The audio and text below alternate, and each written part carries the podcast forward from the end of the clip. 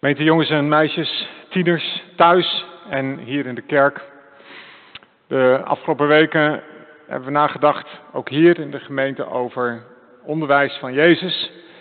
De dingen die gebeurden in aanloop naar zijn lijden en sterven. En ook vandaag wil ik nog een keer stilstaan met je bij dat wat we kunnen leren van de Heer Jezus Christus, de Zoon van God, in ehm, de maanden eh, voor zijn sterven. En ik wil dat doen aan de hand van een bekend Bijbelgedeelte. Wat mij opnieuw enorm raakte toen ik een aantal jaar geleden in Oeganda op bezoek was. En iemand daar een Bijbelstudie over deed. Die mij raakte.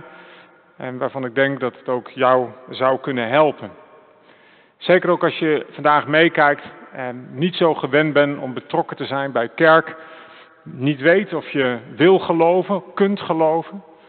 Ik moedig je aan om, als je die hebt, je Bijbel erbij te pakken en met me mee te gaan lezen in Marcus hoofdstuk 6 het verhaal van de wonderbare spijziging. Het eten wat Jezus verzorgde voor een grote groep mensen. Marcus hoofdstuk 6 vanaf vers 30.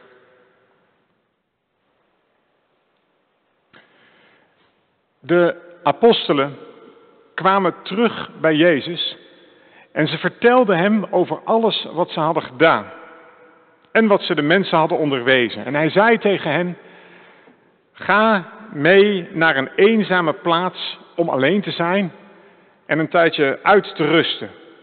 Want het was een voortdurend komen en gaan van mensen, zodat ze zelfs de kans niet kregen om te eten.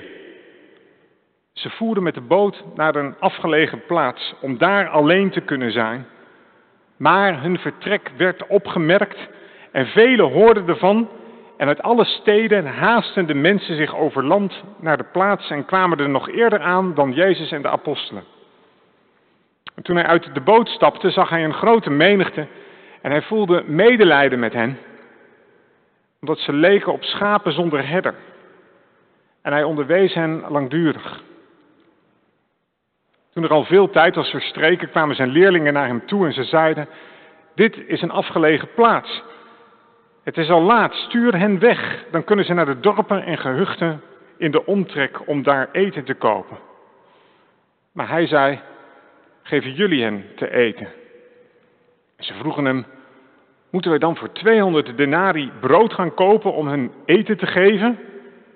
En toen zei hij, hoeveel broden heb je bij je? Ga eens kijken. En nadat ze waren gaan kijken wat ze bij zich hadden, zeiden ze vijf en twee vissen. En hij zei tegen hen dat ze de mensen opdracht moesten geven om in groepen in het groene gras te gaan zitten. Groepen van honderd en groepen van vijftig. Hij nam de vijf broden en de twee vissen. Hij keek omhoog naar de hemel. Hij sprak het zegengebed uit en brak de broden en gaf ze aan zijn leerlingen om ze aan de menigte uit te delen. En ook de twee vissen verdeelde hij onder allen die er waren. Iedereen at en werd verzadigd. En ze haalden de overgebleven stukken brood op, waar wel twaalf manden mee konden worden gevuld. Wat er ook over was van de vissen. Vijfduizend mensen hadden van de broden gegeten. Tot zover het wonder waar Marcus en trouwens ook andere evangelisten over schrijven. En ik ga het vanmorgen even een beetje anders doen. Um, als je thuis zit, dan is het misschien iets minder makkelijk om uh, te reageren, maar misschien zit je met meerdere mensen te kijken en geef dan maar gewoon antwoord op een aantal eenvoudige vragen en ik ga ze hier ook stellen. Jongens en meiden en uh, volwassenen. Um, misschien denk je wat een makkelijke vragen of misschien juist een beetje moeilijk. Maar het helpt denk ik om dit Bijbelgedeelte een plekje te geven en om het uh, te begrijpen. Herken je het gevoel dat je een dag hard gewerkt hebt en dat je vervolgens tegen het eind van de dag niet klaar bent en dat er een basis die aan je vraagt of je over wil werken of je een paar uur wil blijven terwijl je net andere plannen had, dat je moe bent, dat je denkt, nou jongens, kom op. En als je dat gevoel niet eh, kent, omdat je werk hebt waarin je eigen baas bent en waarin je toch altijd zelf kunt besluiten, herken je dan misschien het gevoel dat je thuis komt na een dag van hard werken. En dat je gezegend bent met een paar lieve kinderen. En dat dat geteut en dat gekwek aan tafel begint. En dat ze alles willen weten en alles willen horen en je aandacht wil hebben. En je bent moe, want je was vroeg opgestaan. En je denkt bij jezelf, nou ja, zeg het maar. Wat denk je bij jezelf? Wie? Laat het. Dat, dat, laatste, ja. Laat het eventjes allemaal. Ik heb nu even, ik hou van jullie, ik heb even geen zin in. Moe, zat. In het verhaal wat we net lazen, zijn de discipelen van s'morgens vroeg al op pad gegaan. En we weten niet precies hoe laat, maar we weten wel op grond van het verhaal dat het op den duur een soort van lunchtijd was. En dat ze nog steeds niet gegeten hebben, omdat er een komen en een gaan van mensen is. En Jezus ziet het gebeuren en die zegt, wij gaan naar een plek aan de overkant van het meer. Daar is het gras groener om te picknicken. Om pauze te hebben, om rust te nemen. En ze doen het, maar er zijn kennelijk nog wat mensen bij. En ondanks dat er nog geen smartphones waren en, en manieren om elkaar anders te waarschuwen dan hard rennen, varen zij naar de overkant van het water, maar de mensen hebben het gehoord en we lezen in de Bijbel dat een groepje mensen er nog eerder is dan Jezus en zijn discipelen. En dat groepje mensen zwelt aan tot duizenden. Dat is de situatie. Als ik discipel was, dan zou ik denken, jongens, nu even niet. We zouden naar de overkant om rust te nemen, toch? Niet om nog verder te gaan met ons werk. Maar Jezus die ziet die grote groep mensen en hij heeft medelijden met hen. Hoe noemt hij ze hier in de Bijbel? Wie?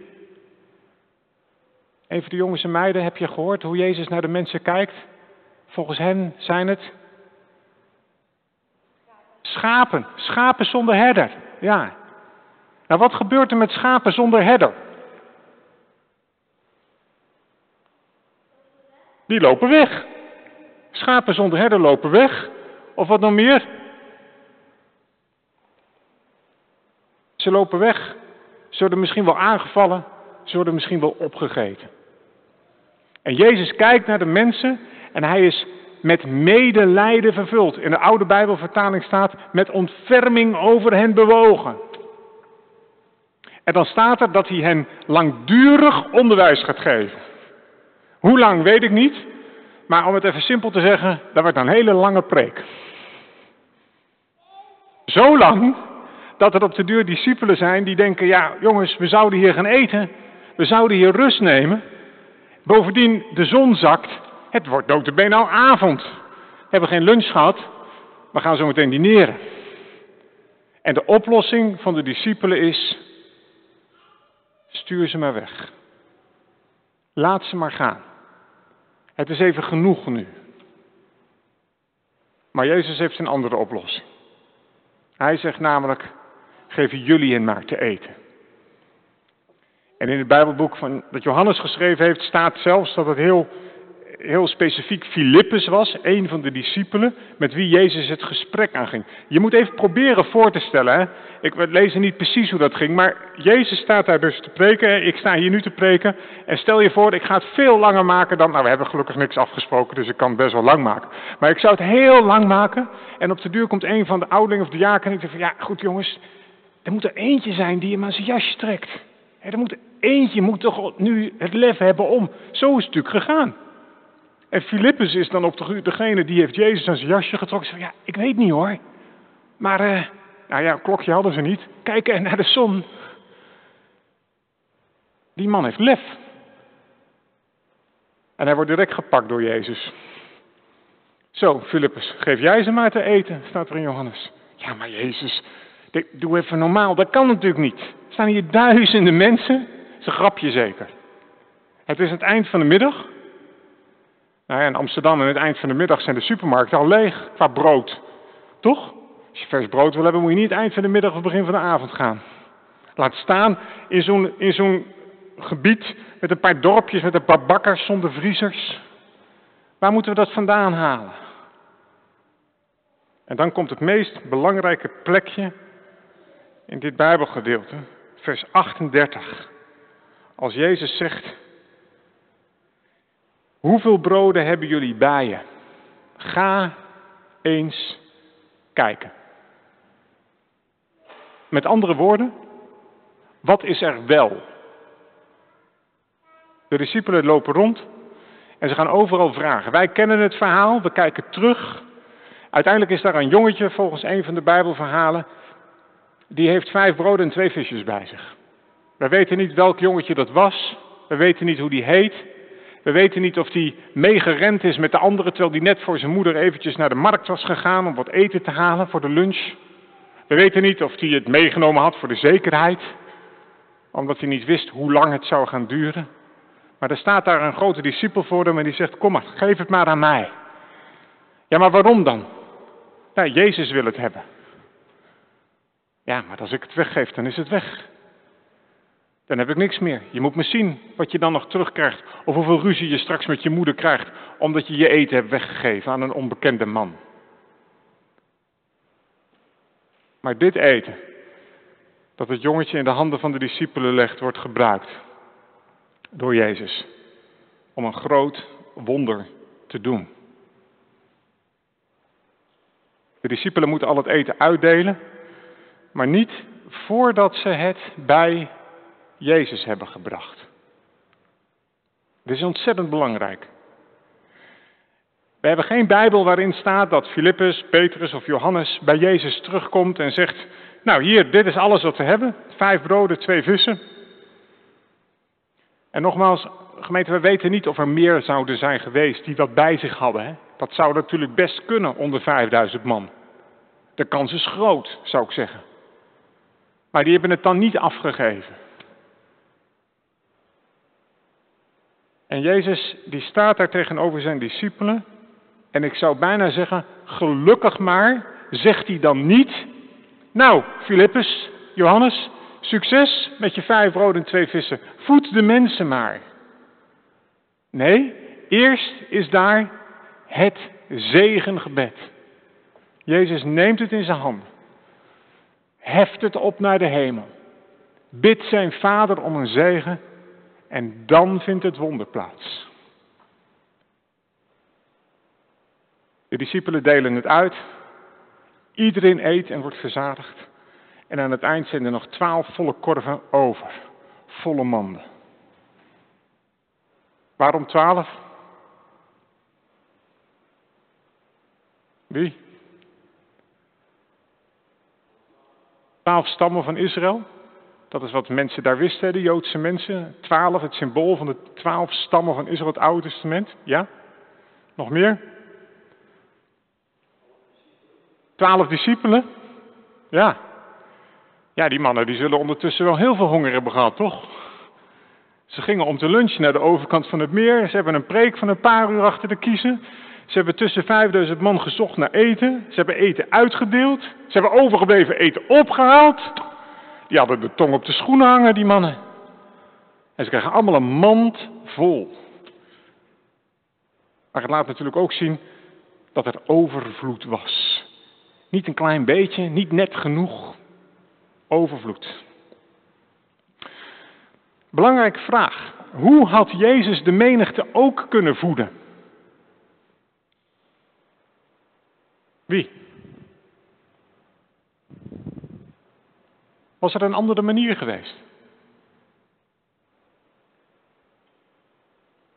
Er zijn er zeker twee. Mannen? Mannen uit de hemel? Waren Joodse mensen. Die kenden het verhaal van Mozes in de woestijn. Jezus had daar kunnen zeggen tegen de discipelen en tegen de mensen: Oké jongens, wacht even. Het is inderdaad waar, het is laat geworden. Wacht even. Om te onderstrepen wat ik net heb gezegd doe ik een gebed tot mijn Vader in de hemel. En er valt manna uit de hemel. Hoofdstukken hiervoor lezen we dat Jezus verzocht werd in de woestijn. En wat zei hij op den duur? Als antwoord op Satan notabene.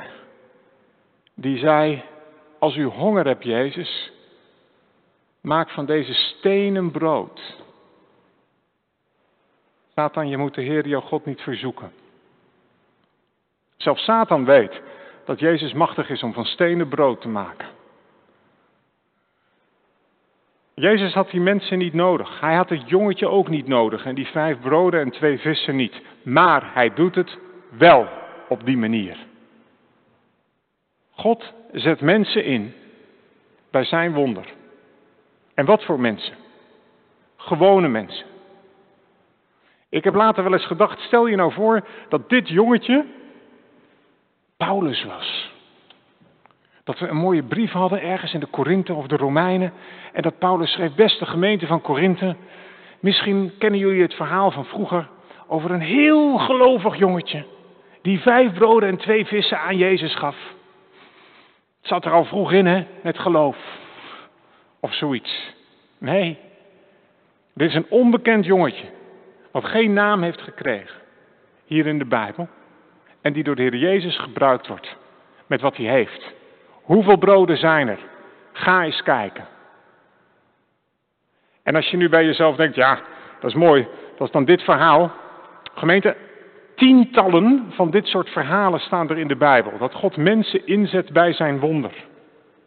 Ik zal je er een paar noemen. De weduwe in het Oude Testament met de profeet Elisa. Zij roept de profeet en ze zegt: Ik heb een schuldeiser. Ik kan de schuld niet betalen. En mijn twee kinderen zullen als slaaf verkocht worden. Kunt u wat voor me doen? En wat is het antwoord van de profeet? Mevrouw, wat hebt u wel? En wat heeft ze? Een klein kruikje met wat olie.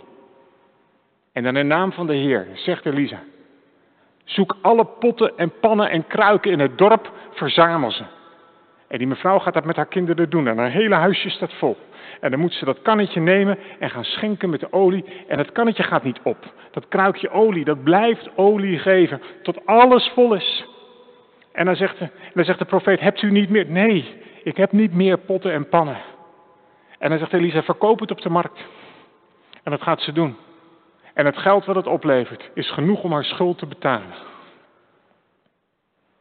Heb je je ooit afgevraagd waarom het op die manier ging? Zo'n wonder, een kruikje wat niet opgaat, dat is net zo'n wonder als dat er een zakje geld uit de lucht komt vallen. Nou, dat was een stuk makkelijker geweest voor die mevrouw. Dan had ze niet eerst al wat werk hoeven doen, toch? Nee, God zet mensen in bij zijn wonder. Water in wijn verandert. Waarom moeten er eerst een aantal mensen grote watervaten vullen? Omdat God mensen inzet bij zijn wonder. Heeft God mensen nodig? No way. Manna, kwakkels, stenen in, in, in brood veranderen. God heeft geen mensen nodig. Jou niet en mij allemaal niet. Maar oh, wat gebeurt het vaak in de Bijbel dat God de keus maakt om mensen in te zetten bij zijn werk en bij zijn wonder. Eén voorbeeld nog, Lazarus. Lazarus, de vriend van Jezus, is gestorven. Hij ligt in een graf. En Maria en Martha zijn verdrietig. Jezus, u bent te laat. U had dit kunnen voorkomen. En dan staat Jezus daar en hij huilt, lezen we in de Bijbel.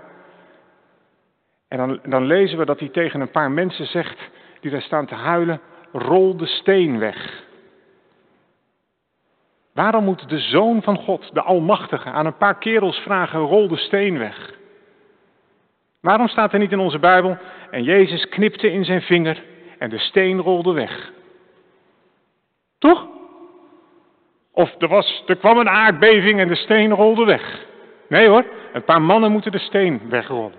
En dan, dan zijn er anderen die zeggen, Jezus niet doen, niet doen, niet doen. Hij ligt hier al een poos, al vier dagen. Dat kan echt niet. En dan zegt Jezus, Lazarus, kom eruit. En Lazarus staat op uit de dood. En het is natuurlijk een beetje een luguber verhaal.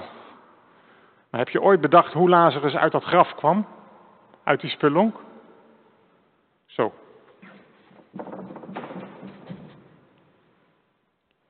Want er staat in de Bijbel dat hij in doeken gewonden was. En dat die mensen die net zeiden, Jezus niet doen, die moeten naar voren komen en die moeten de doeken van hem afwikkelen. Waarom zijn die doeken er niet direct afgevallen in het graf? Als je iemand uit de dood kunt laten opstaan, dan moeten de doeken toch ook kunnen afvallen, of niet? Nee, God zet mensen in bij zijn wonder. Dat is bijzonder. En daarom is de grote vraag voor deze ochtend, voor jou en voor mij. Wat heeft de Heer jou gegeven aan broodjes en aan vissen? Wat jij in zijn handen mag leggen, zodat hij een wonder kan doen. Met nogmaals de opmerking, God heeft jou en mij niet nodig. Maar oh, wat gebeurt het vaak in de Bijbel, dat God mensen inzet voor een ander. Hoe dan? Misschien ben je rijk, heb je veel geld.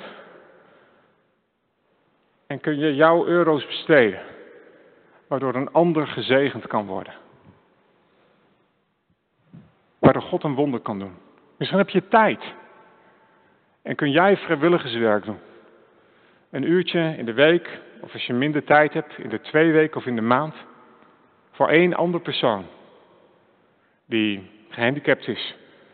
En die niet zoveel kan in zijn eentje. Maar die tot bloei komt. Als jij je tijd gaat geven. Misschien kun je vandaag, op deze zondag, 28 maart, de keus maken om iemand die je in je gedachten krijgt een kaart te sturen. Met een Bijbeltekst waarvan je denkt, hé, hey, die wil ik naar hem sturen. In het geloof en in het besef dat God dat eenvoudige kaartje van jou kan gebruiken om een wonder te doen. Jongens, vijf broden en twee vissen op duizenden mensen is niks. Het is niks. Maar in de handen van Jezus is het alles. En dat kleine beetje waarvan jij denkt, doet dat er nou toe? Is dat het nou? Ja. Ik kan je tientallen voorbeelden noemen. Uit mijn werk in Amsterdam-Noord waarin de allerkleinste daden van liefde grote gevolgen hebben gehad. Ik denk aan de kleuterjuf die bij ons in de kerk komt. En de allereerste keer dat ik haar vroeg waarom, toen zei ze, wil je het echt weten? Ik zei ja. Ik spreek haar nu even na. Ze zei vanwege die gelukzalige glimlach van jou elke zon, elke ochtend als je je zoon naar school brengt. Ik was me nauwelijks bewust wel ooit de keus gemaakt om in Amsterdam, waarin iedereen voor zichzelf leeft, daar waar ik kan, alle ouders en alle meesters en jufs die ik tegenkom, goedemorgen te zeggen. Ik denk aan die mevrouw die bij ons komt, omdat ze een bosje tulp heeft gekregen in de week voor Pasen, jaren terug. Met een kaartje eraan, zonder Bijbelteksten. Pasen. Nieuw leven. Er is hoop. Groetjes van de kerk. Dus OW als je vandaag denkt het is niet praktisch genoeg. Morgen naar de supermarkt. Koop je tulpjes maar. En hang er een kaartje aan en breng het bij iemand. Ja, ze zien me aankomen, ja? Dus? Je niet gelovige collega, waarom niet? Waarom zou jij niet een bosje tulpen geven aan iemand en zeggen: deze week is voor mij belangrijk. Pasen, nieuw leven. Er is hoop. Waarom zou jij dat berichtje niet sturen? Met je telefoon. Of de telefoontje wagen. Wat kun jij zaaien in het koninkrijk van onze God? Welke gaven talenten heb je die je mag inzetten? Op de basisschool, in het buurthuis, bij de voetbalvereniging, in de kerk. En geloof je dat als je dat in de handen van Jezus legt, Hij een wonder kan doen? Heftigste voorbeeld in mijn leven? Daniel, half Ghanese, half Nederlands. Hij kwam bij ons in de kerk met een vriend mee. Hij was 18 jaar. En hij zei, als die vriend naar de kerk gaat, nou dan, dan moet het wel leuk zijn. En hij kwam af en toe, dan wel, dan niet. Vier zondag achter elkaar en dan weer een maand niet. Ik leerde hem kennen. Zijn ouders waren gescheiden toen hij tien was. En zijn moeder was naar Engeland vertrokken toen hij veertien was.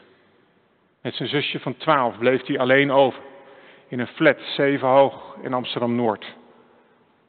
En toen hij 18 was en bij ons in de kerk was, had hij al vier jaar voor zichzelf gezorgd. En voor zijn zusje. Zijn moeder betaalde de huur van het huis vanuit Engeland. En één keer in het jaar, in de zomer, kwam ze een week langs.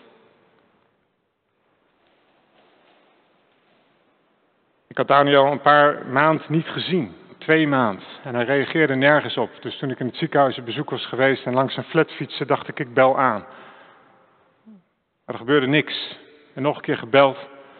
En toen hoorde ik vanaf het balkon hoog een schreeuw. En hij zei, yo. Ik zei, mag ik naar binnen? Jij wel, zei hij. En de zoemer ging naar binnen met de lift naar zeven hoog. De voordeur stond open en ik kwam in een kamer met pizzadozen en blikjes, gordijnen dicht. En daar zat iemand in zijn boxershort te gamen. Hij was al weken niet buiten geweest. We hebben zitten praten, zich aangekleed, ik heb meegenomen, wat gegeten ergens. We hebben afgesproken dat hij maar een paar weekjes bij ons moest komen logeren. Dat heeft hij gedaan. Hij heeft de Heer leren kennen. Gedoopt. Zijn vrouw ontmoet, dochter van een dominee die het geloof kwijt was.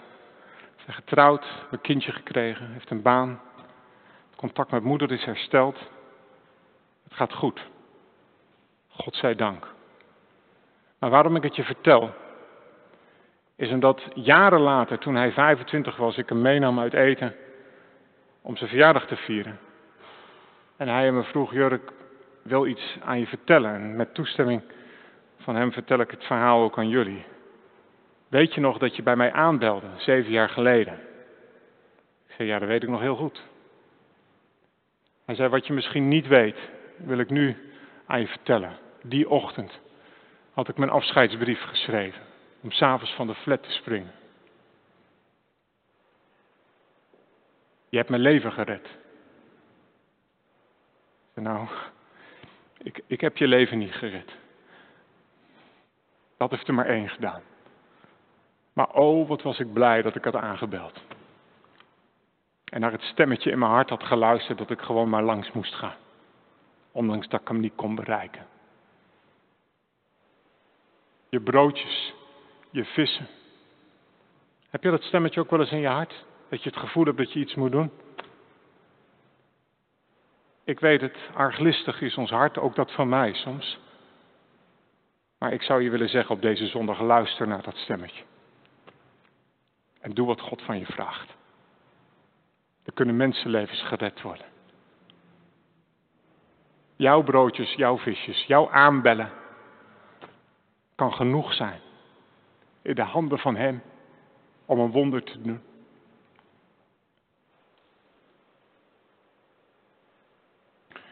Ten slotte gemeente, in Johannes hoofdstuk 6 staat dit Bijbelgedeelte ook. Het is best wel heftig om te lezen wat daar gebeurt. Als je de Bijbel erbij hebt, ook thuis, zoek Johannes 6 dan eens op. Johannes 6, vers 25. En eigenlijk moet je eerst even vers 22 lezen. En daar staat namelijk de volgende dag stond de menigte weer aan de oever van het meer. Vers 25. Ze vonden hem aan de overkant en vroegen, Rabbi, wanneer bent u hier gekomen? En weet je wat Jezus tegen hen zegt? Vers 26. Waarachtig, ik verzeker u. U zoekt me niet omdat u tekenen hebt gezien, maar omdat u brood gegeten hebt en verzadigd bent. U moet geen moeite doen voor brood, voor voedsel dat vergaat, maar voor voedsel dat niet vergaat en dat eeuwig leven geeft. De mensenzoon zal het u geven. De Vader God zelf heeft hem die volmacht gegeven. En ze vroegen, wat moeten we dan doen? Hoe moeten we doen wat God wil? Dit moet u doen, zei Jezus. Geloven in Hem die Hij gezonden heeft. Dus even in mijn eigen woorden, de volgende dag staan die mensen er weer. En ze vragen Jezus um, een wonder, tekenen. En Jezus' felle antwoord is, gisteren heb je wat gezien. Je komt hier helemaal niet omdat je mij wil horen of een wonder wil zien. Je hebt honger en je wil weer gratis eten. Dat, dat is even in normaal Nederlands wat hier staat. U zoekt mij niet van tekenen, maar omdat u brood gegeten hebt en verzadigd bent. En ze worden geraakt door die scherpe woorden van Jezus en ze zeggen, wat moeten we dan doen? Wat moeten we doen? En het antwoord van Jezus is, dit moet u doen. Geloven in Hem, die door de Vader gezonden is. We gaan naar Pasen. Misschien vind je het moeilijk om te geloven wat daar gebeurd is. Jezus zelf, die dit wonder deed, roept ons op om te zeggen, geloof het maar. Met pijn en moeite. Bijna onmogelijk. Vijf broodjes, twee vissen van geloof, een heel klein beetje.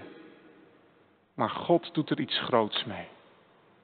En met jouw kleine beetje geloof, boordevol vraag, kan God aan de slag.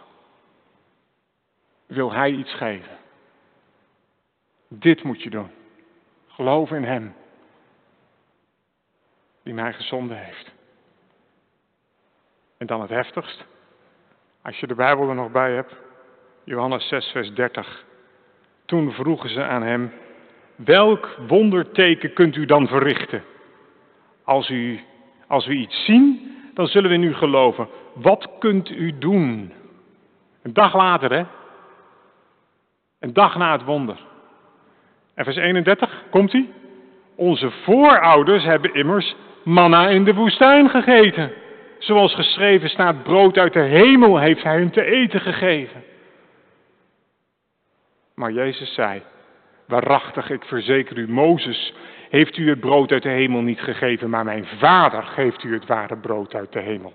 Het brood van God is het brood dat neerdaalt uit de hemel en dat leven geeft aan de wereld. Geef ons dat brood, Heer, zeggen ze. En Jezus zei, ik ben het brood dat leven geeft. Wie bij mij komt zal geen honger meer hebben en wie in mij gelooft zal nooit meer dorst hebben. Nou zie je dat mijn vraag van zojuist niet helemaal uit de lucht kan vallen. Hè? Hoe kon Jezus de menigte ook voeden? Met manna. Dit waren Joodse mensen, die kenden de verhalen. En ik weet niet hoe het hier in Wijk en Aalburg is, maar in Amsterdam gaat dit precies zo. Vandaag een wonder en morgen twijfel. Vandaag ervaren dat God bestaat en morgen denken, hm? Geraakt in de kerk, geraakt door een Bijbelstudie, Geraakt door je stille tijd. Door een, door een worshipavond. Door, merk mij niet uit waardoor. En de volgende dag krijg je te horen dat je beste vriendin kanker heeft. En je zegt, waar is God? Waarom zij? En ik wil er niet makkelijk over doen, laat dat duidelijk zijn. Maar kennelijk zit het bij ons mensen zo in elkaar. Gisteren 5000 man gevoed door vijf broden en twee vissen. En vandaag het lef hebben om te zeggen: Doe eens een wonder, dan geloven we dat u God bent. Zo kun je Jezus van je afhouden. Wonderen zien gebeuren en zeggen: Ja. Zo arglistig is ons hart, gemeente. Erken het maar. Al zou Jezus hier vanmorgen een wonder doen dan zijn jij en ik geneigd om volgende week te denken, ja, was het wel echt Jezus? Je weet het niet, hè? En daarom, deel maar uit deze week van je broodjes en je vissen. Zie maar wat God wil doen door jouw eenvoud heen, door jouw niks heen. En als je je afvraagt, wat is de wil van God? Nou, niet per se om je broodjes en vissen weg te geven, maar geloven in Hem die gezonde is. Het levende brood wat uit de hemel is neergedaald. Jezus de Heer. Eten van dat brood betekent dat je gevoed wordt door de geest van God zelf. Dat je vreugdevol je weg mag gaan. Dat je honger naar zelfrechtvaardiging wordt gestild. Dat je teleurstelling in jezelf stopt. Dat je verlangen om één te zijn met God werkelijkheid wordt. Dat Christus zelf jouw leven voedt. Ik bid je toe dat je dat deze week mag ervaren. Als er bijeenkomsten zijn om te bidden. Als je wordt opgeroepen om te vasten. Als donderdag de maaltijd van de Heer Jezus Christus gebruikt wordt. Met brood en wijn. Als tekenen van Jezus zelf. Het levende brood. Wat ons voedt. Waardoor we verzadigd worden. Waardoor we bemoedigd en bekrachtigd worden. Om onze weg te gaan. Om uit te delen. Van wat God jou gegeven heeft. En om de vreugde te ervaren. Dat het niet van jou afhangt. Maar van Hem. Die het wonder doet. In de levens van mensen en van jou. Maar daar, wat een genade. Jou en mij voor inzet. Amen.